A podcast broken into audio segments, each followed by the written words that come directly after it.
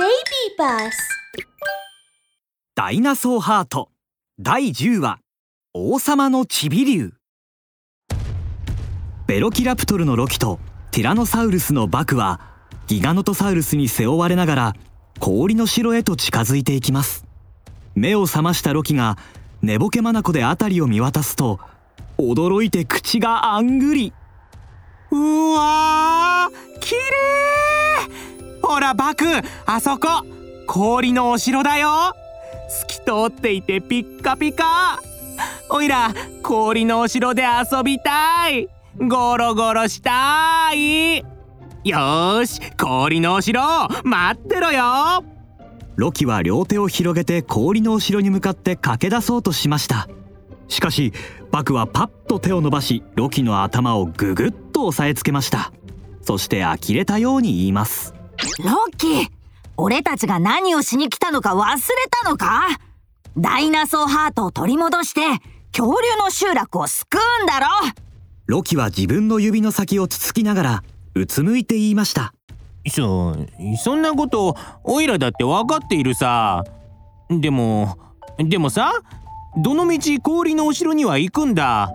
ダイナソーハートが見つかったらそのままお城で遊んでもいいじゃんかバクは呆れた様子で頭を抱えます。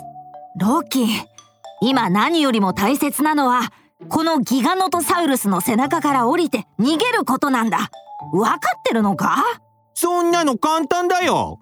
そのまま飛び降りればいいじゃん。そうでしょ？おいら天才だね。バクは見下ろすと首を横に振ります。ダメだ。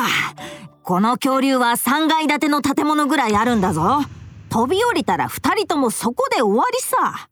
するとロキは何かを思いついたように言いました。バクこんなのどうかな？この恐竜はきっと氷のお城に向かっているんだ。だからこのまま背中に乗ってお城に入っちゃおうよ。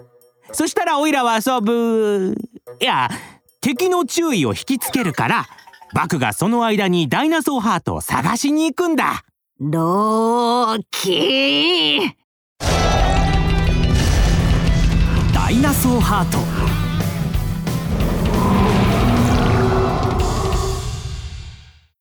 こうしてバクとロキがいつものように口喧嘩をしているとギガノトサウルスはゆっくりと氷の城に入っていきました。城の中まで伸びた絨毯の一番奥にはピッカピカに輝く金色のおまるがあるのです。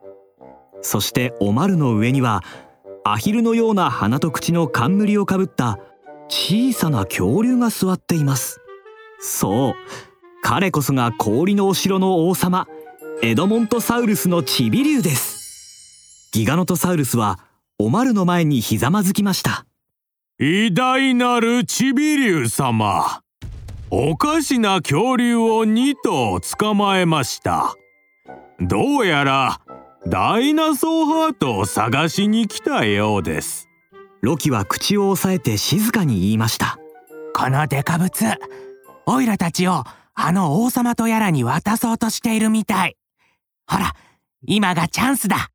バク計画通りに行くよ。それ計画？あ何の話だ？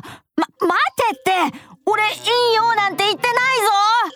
バクがそう言い終わる前にロキはすでに飛び出していました。おーいお前たちほらこっちだこっちだ。ロキは堂々と手を伸ばし思いっきり親指を下に向けました。お前たちの相手はこのロキ様だ。ゴロゴロゴロ。ほらおいらゴロゴロ転がっちゃうよ。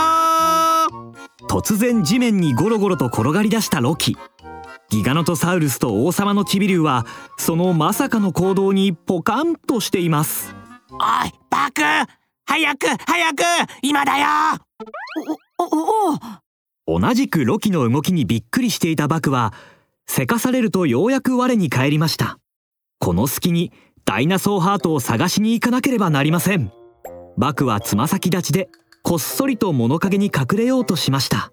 このゴロゴロ転がっているやつとあそこの逃げようとするやつは一体何者だ？チビ竜様この2頭が私の捕まえた変な恐竜です。奴らはどうやら少しおバカなようです。命令だ奴らを捕まえろ！はチビリュウ様。ギガノトサウルスはバッと立ち上がると手を伸ばしロキをペシンと叩きました叩かれたロキはすごい勢いでバクのところまで転がっていってしまったようです。ロキあいつらの注意を引きつけておくんじゃなかったのかよ。状況が変わったんだよ。奴らは本気みたい。このままじゃおいらやられちゃうよ。早く逃げなきゃ。ギガノトサウルスの手のひらが氷を激しく叩きつけますバクとロキはその攻撃を全力で避けながら全速力で逃げました。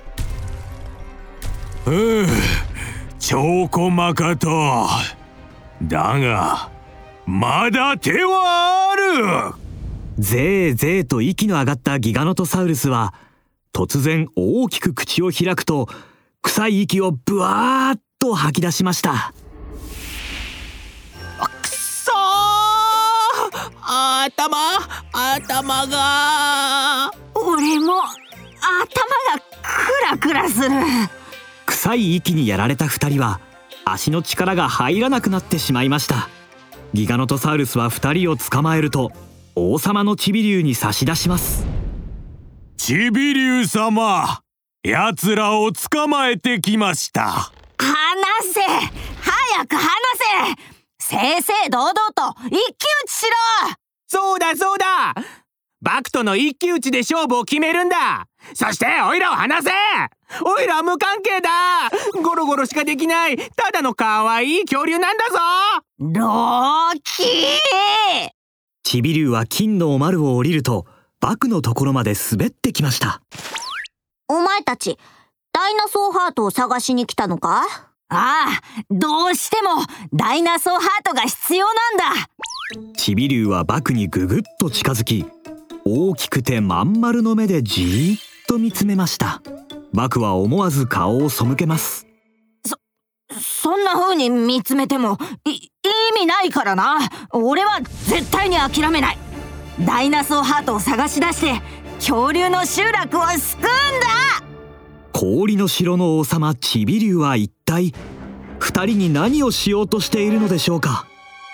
続きは次のお話です。